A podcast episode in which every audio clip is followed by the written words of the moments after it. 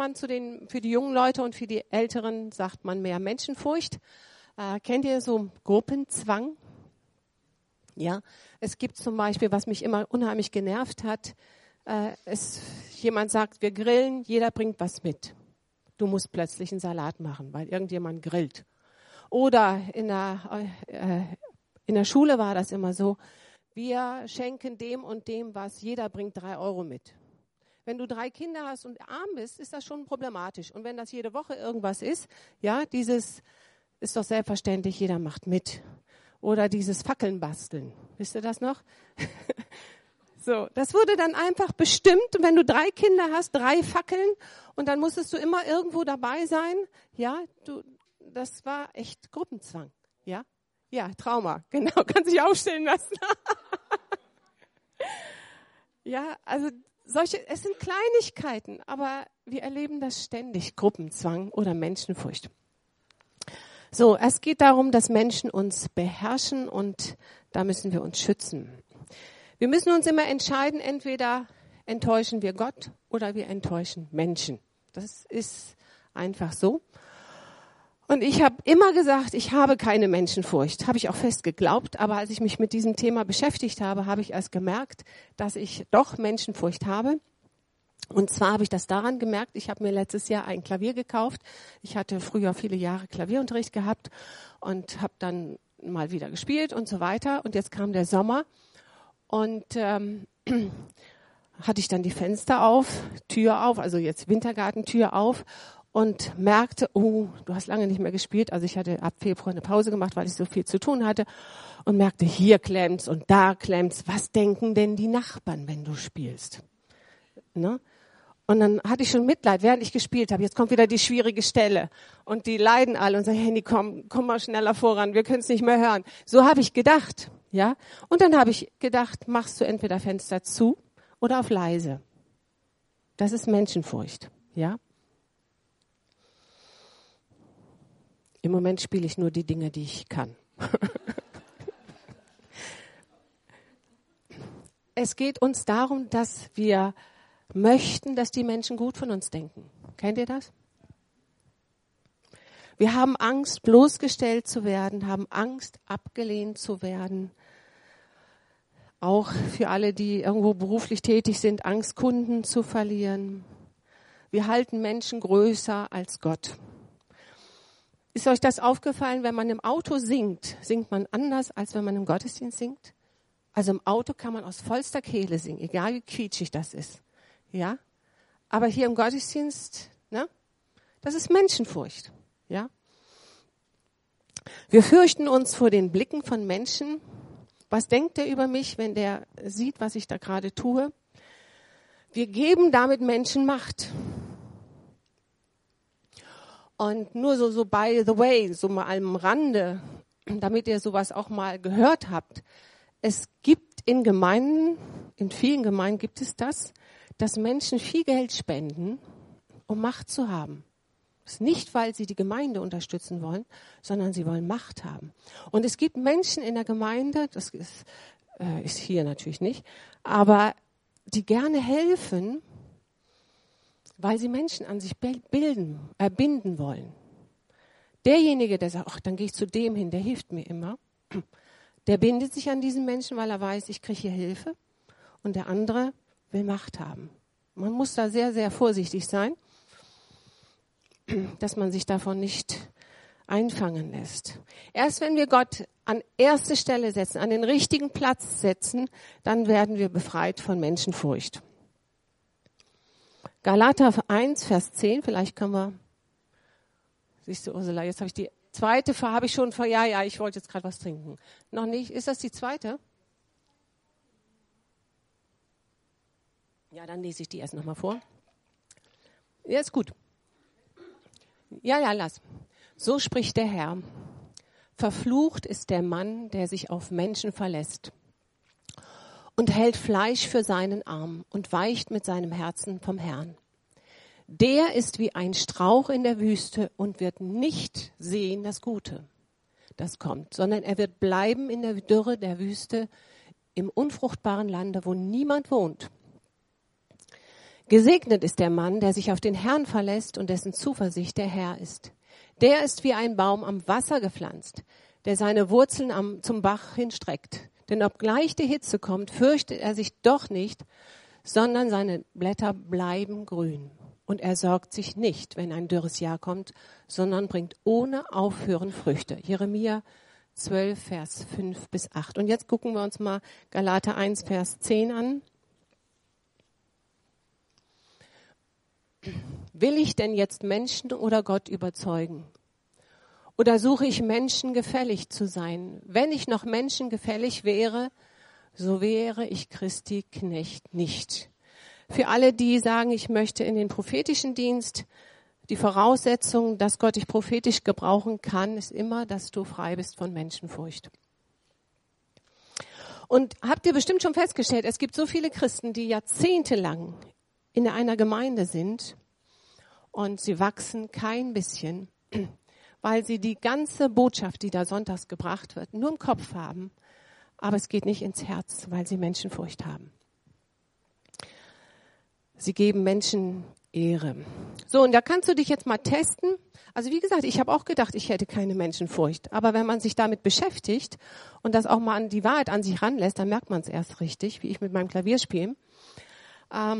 Teste dich mal, frag dich mal, warum tust du das, was du tust? Welche Motivation steckt dahinter? Welche Gewohnheiten hast du, die du verbergen möchtest und trägst dann eine Maske?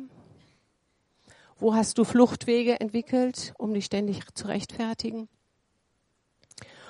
Welche Themen weichst du aus, damit Menschen dich besser ansehen, als du wirklich bist? Jeder von uns hat den Wunsch, positiv gesehen zu werden. Gibt es hier irgendjemand, der möchte negativ angesehen werden? Bitte melden. Also keiner, ne? Das ist ganz normal, ja? Unser Leben wird davon geprägt, wie andere uns sehen. Wenn andere uns doof finden, dann finden wir uns auch doof. Und wenn andere sagen, du bist aber toll, dann können wir uns auch besser ansehen. So ist das einfach. Es ist ja so, wir wollen gut dastehen, deshalb stehen wir auch auf Facebook. Ne? Ich will einen Like haben. Wie fühlen wir uns, wenn wir plötzlich da 20 Likes bekommen? Ne? Aber es gibt so Menschen, die sind auf Facebook und brauchen das, dass sie geliked werden. Man hat das ja bei Kindern schon festgestellt, die Kinder werden aggressiv, wenn sie keine Beachtung bekommen. So ganz kleine Kinder. Die sind dann nicht böse, wenn sie aggressiv sind, sondern das ist ein Schrei nach, sieh mich doch. Ja? Und manche machen dann den Fehler, die bestrafen das Kind, weil es aggressiv ist. Aber ein Kind möchte Aufmerksamkeit haben. Negative Beachtung ist auch Beachtung. Ja? Und was tun wir, um beachtet zu werden? Und damit wir Beachtung bekommen, passen wir uns an. Das kann auch sein, du kommst in die Gemeinde und checkst erstmal ab, wie ticken die hier so, guckst genauso, wie machen die das, Hände heben, nicht heben, aufstehen, nicht aufstehen, was weiß ich. Du guckst dir die Regeln an und dann fügst du dich, damit du nicht gedemütigt wirst, nicht beschämt wirst. Egal, wo wir hingehen, wir schauen immer darauf, dass wir nicht auffallen, also negativ auffallen. Wir wollen nicht beschämt werden. Wir passen uns an. Das sieht man schon an der Mode. Kleider machen Leute. Manche tragen Dinge, wo man denkt, das versteht ihnen überhaupt nicht. Ne? Aber es ist modern. Ja? So, was bedeutet Menschenfurcht? Nein, ist noch zu früh. Okay, mach mal zurück, Ursula. Ja, das weiß ich jetzt auch nicht. Das hier steht Folie. Mach mal zurück. Mach mal die zweite. Ja, dann mach mal die dritte. Die, genau. Genau, frei von Menschenfurcht. Na, sieht man aus, wenn man frei ist von Menschenfurcht. Das dürfen wir. Ja, auch in der Gemeinde.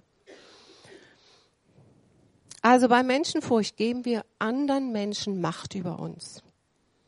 Oder ich selber kontrolliere auch andere. Weil ich entscheide, was ist jetzt richtig und was ist falsch. Es gibt Menschen, die gar nicht mehr leben oder die ganz weit weg wohnen, die uns bestimmen. Kennt ihr sowas? Also ich hatte die Frau, durch die ich mich bekehrt habe, meine damalige Freundin, die Sigi, die war mir so ein Vorbild. Und ich habe 400 Kilometer weit weg gewohnt. Und ich habe immer aus ihrer Perspektive mein Leben betrachtet und habe immer gesagt, wenn die das macht, schaffe ich das auch. Und ich habe so gelebt, wie sie es auch machen würde. Bis ich dann irgendwie gemerkt habe, das passt gar nicht zu mir. Und ich musste mich richtig davon lösen. Von welchen Sätzen wirst du bestimmt und musst dich lösen, die andere über dich ausgesprochen haben? Vielleicht, aus dir wird sowieso nichts. Das kannst du sowieso nicht. Du störst auf dieser Welt. Ja, innere Stimmen, die in uns sind, die immer wieder hochpocken, die immer wieder hochkommen und dich beeinflussen wollen.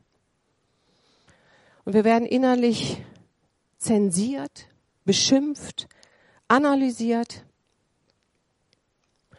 Und da musst du innerlich mal in dich hineinhorchen. Manchmal brauchen wir gar keine Menschen, die mit uns schimpfen, weil wir in uns so viele Stimmen haben, die uns ständig beschimpfen und uns sagen, komm, jetzt suchst du aber hier deine Ehre oder jetzt nimmst du dich aber ein bisschen zu wichtig und so weiter. Jeder, der als Kind auf uns Einfluss hatte, bestimmt unser Leben. Vielleicht hat deine Mutter dir gesagt, du bist zu langsam. Dein Vater hat dir immer gesagt, du bist tollpatschig. Und deine Oma hat vielleicht gesagt, du bist zu faul. Der Lehrer hat dich für dumm erklärt und ein anderer Lehrer hat dich gar nicht beachtet. Aber diese, ich sag mal, Ersterfahrungen mit Autoritätspersonen können dich enorm bestimmen. Wenn wir diesen Stimmen Raum geben, bekommen wir Menschenfurcht und Scham. Wenn die Leute wüssten, wie es tief in mir aussieht, also nehme ich mich lieber zurück. Ja? Überleg mal, wem willst du Innerliches beweisen? So, wie hat Jesus jetzt gelebt? Wäre ja mal ganz interessant, wie hat er das denn gemacht? Matthäus 22, Vers 16 haben wir schon mal eine erste Antwort. Da kommen die Jünger mit den Anhängern des Herodes zu Jesus und sie sagen, Meister, wir wissen, dass du wahrhaftig bist und lehrst den Weg Gottes recht und fragst nach niemand, denn du achtest nicht das Ansehen der Menschen. Und das ist so vorbildlich. Jesus hat sich nicht von den Menschen bestimmen lassen. Da ist die Situation, wo jemand kommt und sagt, Jesus, komm mit, da ist jemand, der muss geheilt werden. Jesus bewegt sich nicht, er bleibt noch 3 Tage. Und er entzog sich ihnen und ging auf einen Berg und betete. Jesus wusste genau, was er wollte, was sein Auftrag war. Jesus ist seinen Weg gegangen und hat sich nicht darum gekümmert, was die Leute über ihn dachten. Vorbildlich, oder? Ich finde das befreiend. Da wurde gesagt, Jesus, deine Mutter steht draußen mit deinen Brüdern und die warten auf dich. Und selbst da reagiert Jesus nicht. Er lässt sich nicht von der Verwandtschaft manipulieren. Ich tue nur das, was ich den Vater tun sehe, sagt er. So, jetzt kommen wir zu Psalm 27, Vers 4. Ursula, hilf mir mal. Ja. Der Herr ist mein Licht, das sagt David, das finde ich so klasse, und mein Heil. Vor wem sollte ich mich fürchten? Der Herr ist meines Lebens Kraft. Vor wem sollte mir grauen? Wenn die Übeltäter an mich wollen, mich zu verschlingen, meine Widersacher und Feinde, müssen sie selber straucheln und fallen. Wenn sich auch ein Heer wider mich lagert, so fürchtet sich dennoch mein Herz nicht. Wenn sich Krieg wider mich erhebt, so verlasse ich mich auf ihn. Eines bitte ich vom Herrn, das hätte ich gerne, dass ich im Hause des Herrn bleiben könne, mein Leben lang, zu schauen, die schönen Gottesdienste des Herrn und seinen Tempel zu betrachten.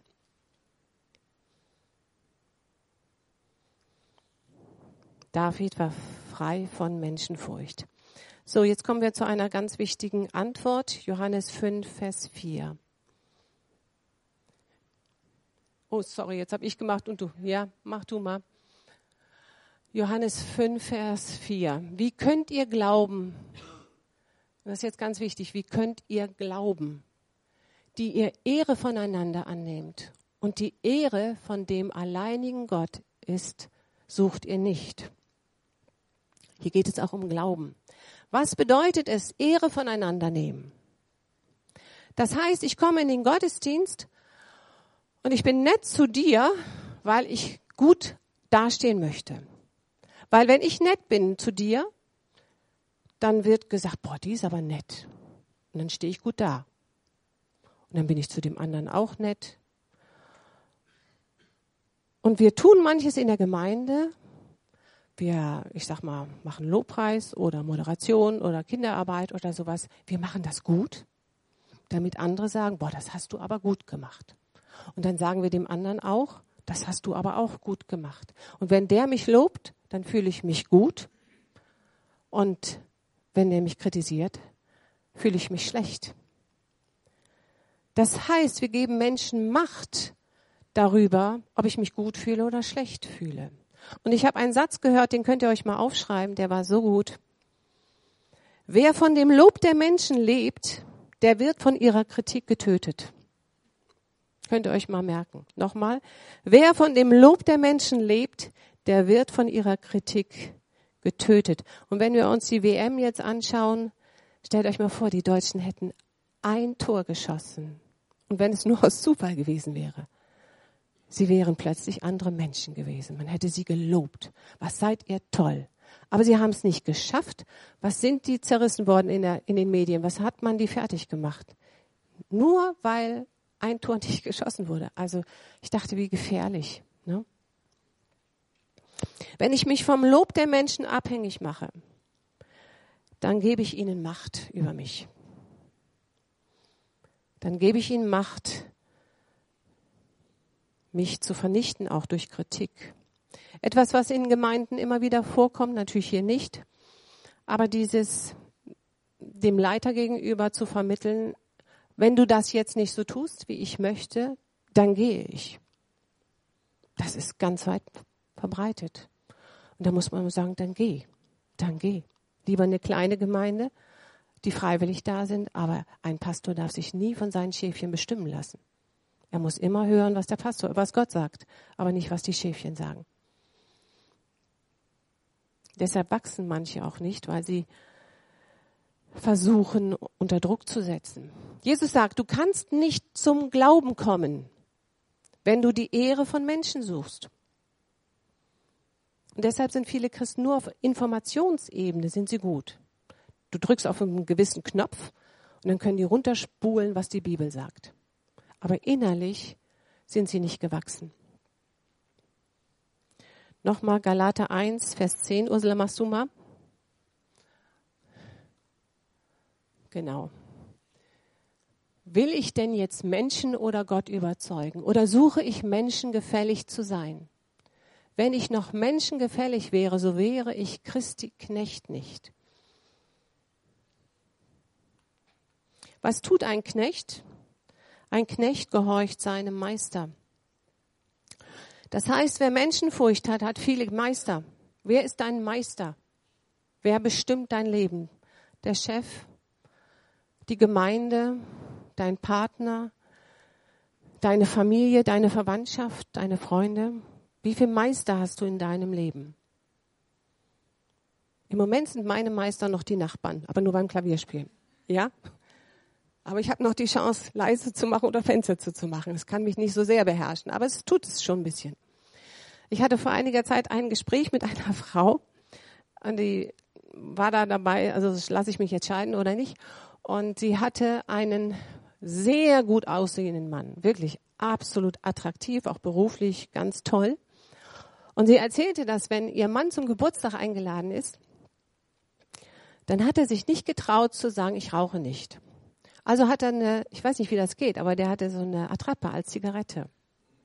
Ich meine, ein erwachsener Mann, eine Attrappe als Zigarette, nur dann, weil er sich nicht traute zu sagen, ich rauche nicht. Wir lachen darüber, aber sowas gibt es. Ja, der hat es überhaupt nicht nötig gehabt. Also oft werden wir gesteuert von anderen, von dem, was sie sagen und nicht von dem, was Jesus sagt. Was werden Leute denken, wenn ich plötzlich etwas ganz anderes mache, was ich sonst gemacht habe? Was denken die Leute, wenn mein Vorgarten nicht gemacht ist, wenn meine Fenster nicht geputzt sind, mein Auto ist schmutzig? Ja? Ja, wir lachen so. Was denken die Leute, wenn sie mich mit der Person sehen? Wir haben uns beide entschieden, wir möchten gerne einen einfachen Lebensstil haben, damit wir Gott besser dienen können. Und das sieht man, wenn man bei uns zu Hause ist. Wir haben ganz einfache Möbel, weil wir haben keine Zeit, uns damit auseinanderzusetzen und auch nicht das Geld dafür. Aber du merkst, wenn man Besuch hat, so, oh, die leben aber einfach. Ja, aber wir haben uns dafür entschieden. Ja, weil wir Gott dienen möchten.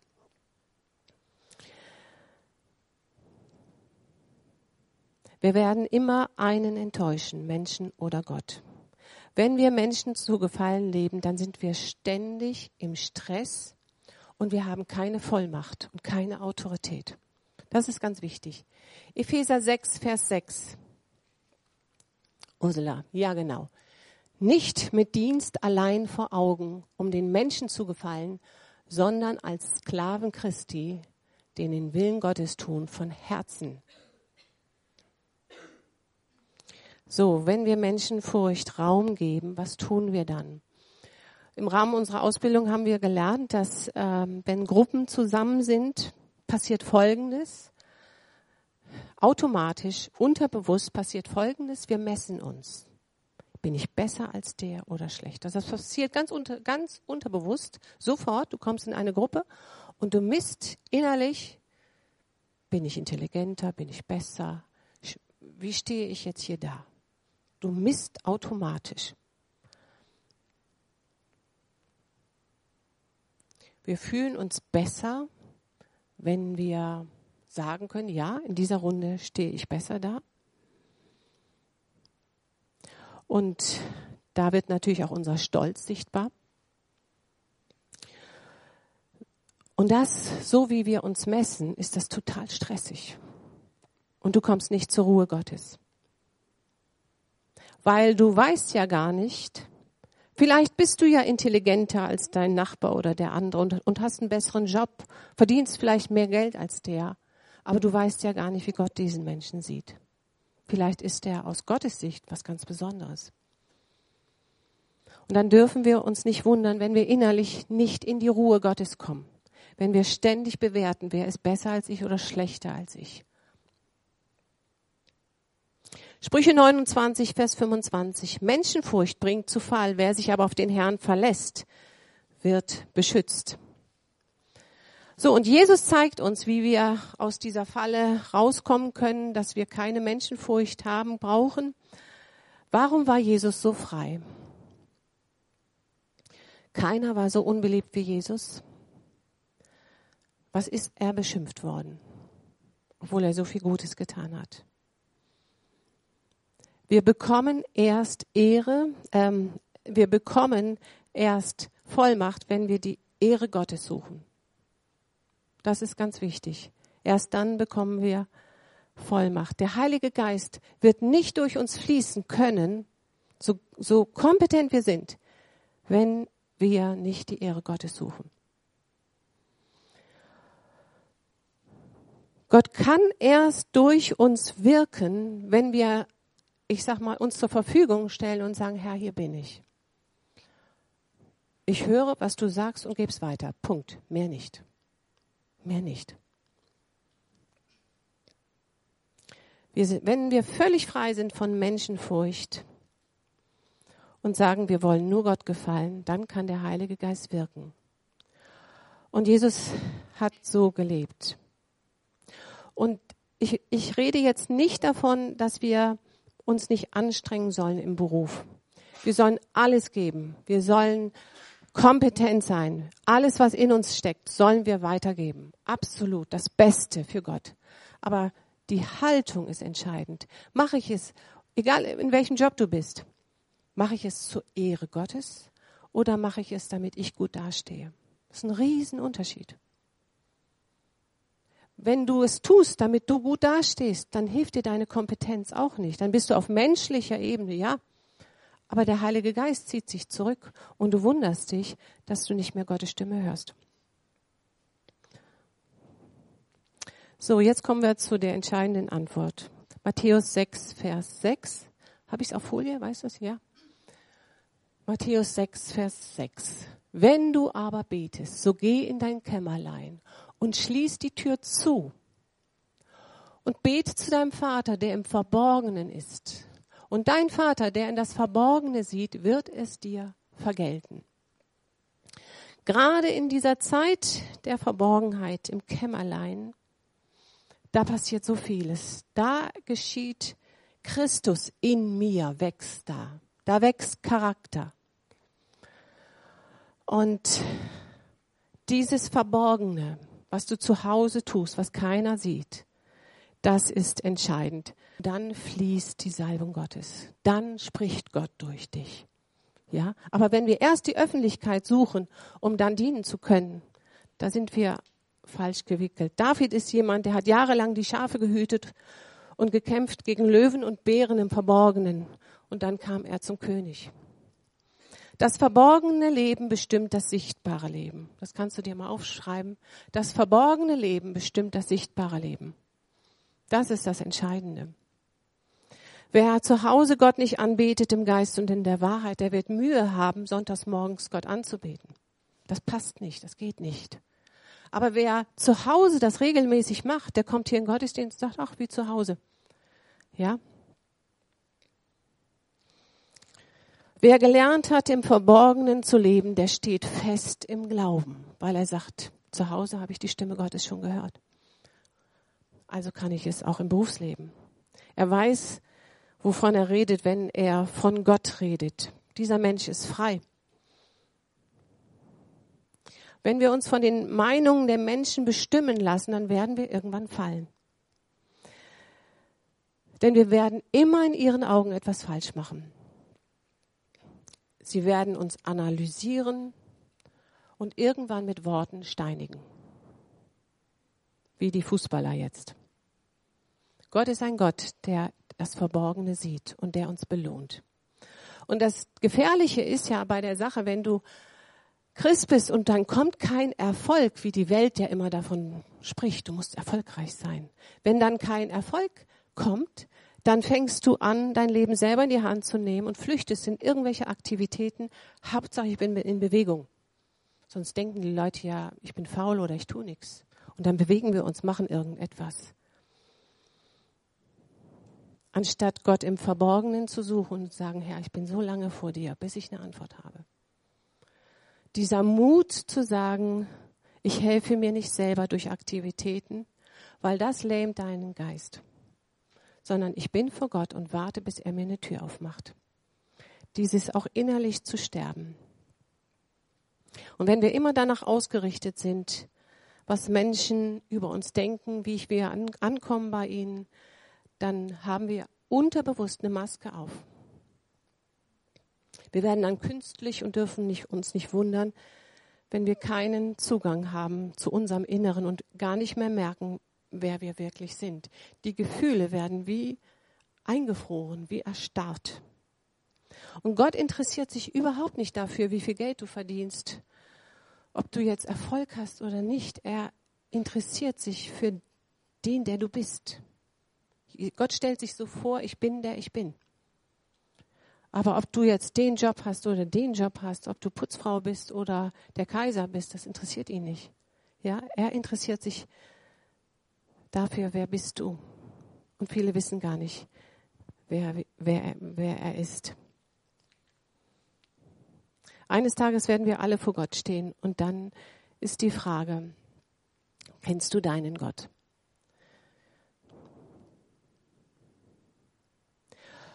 Egal, was wir tun, wenn es ohne Gebet gemacht wird und wir auf eigene Faust uns helfen wollen, dann werden wir Sklaven der Menschen werden. Und dadurch kann das Reich Gottes nicht wachsen. Und wenn die Stimme der Menschen lauter wird als die Stimme Gottes, dann wird Christsein anstrengend, dann macht es nicht mehr Spaß, dann wird es anstrengend. Aber wer sein Leben im Verborgenen mit Gott führt, der bekommt Inspiration, dem öffnet Gott Türen und Gott hilft ihm. Er steht an seiner Seite.